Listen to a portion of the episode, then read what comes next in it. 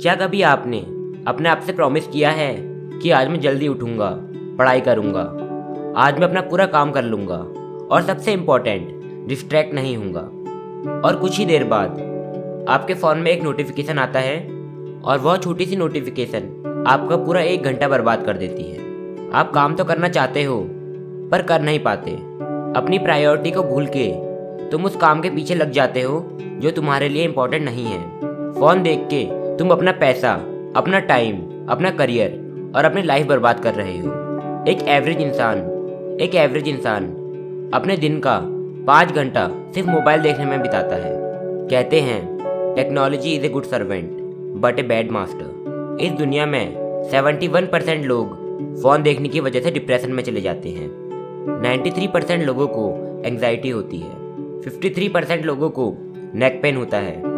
और 86 परसेंट लोगों की ज़्यादा फ़ोन देखने की वजह से उनकी मेमोरी कमज़ोर हो जाती है। और इन सब के बावजूद भी हम लोग सुबह उठते ही खाना खाते समय और सोने से पहले मोबाइल देखते हैं। जैसे किसी डॉक्टर ने कहा हो जो दवाई तुम सुबह उठते ही सोने से पहले और खाना खाते समय इसे देखते रहना। एक रिसर्च से पता चला है 87 परसेंट लोग सोने से पहले मोबाइल यूज़ करते हैं और 72 परसेंट लोग खाना खाते समय।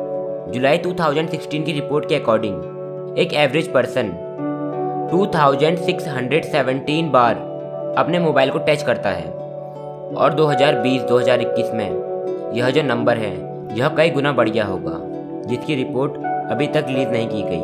मोबाइल देखकर हमारा माइंड इतना वीक हो जाता है कि एक नोटिफिकेशन के आते ही हम अपने काम से डिस्ट्रैक्ट हो जाते हैं।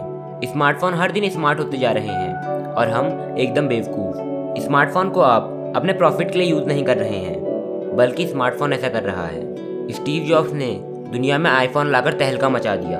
एक बिलियन से भी ज़्यादा आईफोन अभी तक बिक चुके हैं, पर उन्होंने कभी भी अपने बच्चों को स्मार्टफ़ोन नहीं दिया।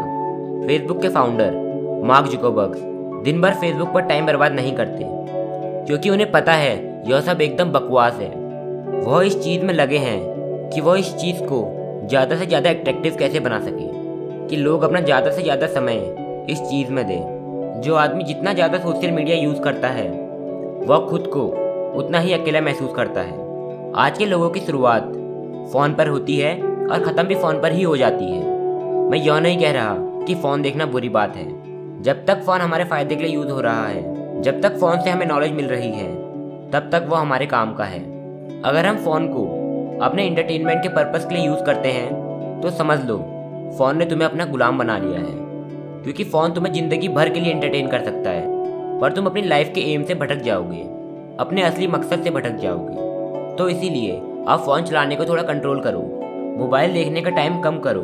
और पूरी कोशिश करा करो कि तुम फ़ोन का पूरी अच्छी तरह से यूज़ कर सको। मैंने पहले भी कहा था और अभी भी कह रहा हूँ। Technology is a good servant but a bad master तो इसीलिए अपने स्मार्टफोन्स को थोड़ा सोच समझ के यूज़ करो। अपने फ़ायदे के लिए उसे यूज़ करो, ना कि सिर्फ़ अपने इंटरटेनमेंट के पर्पज़ के लिए।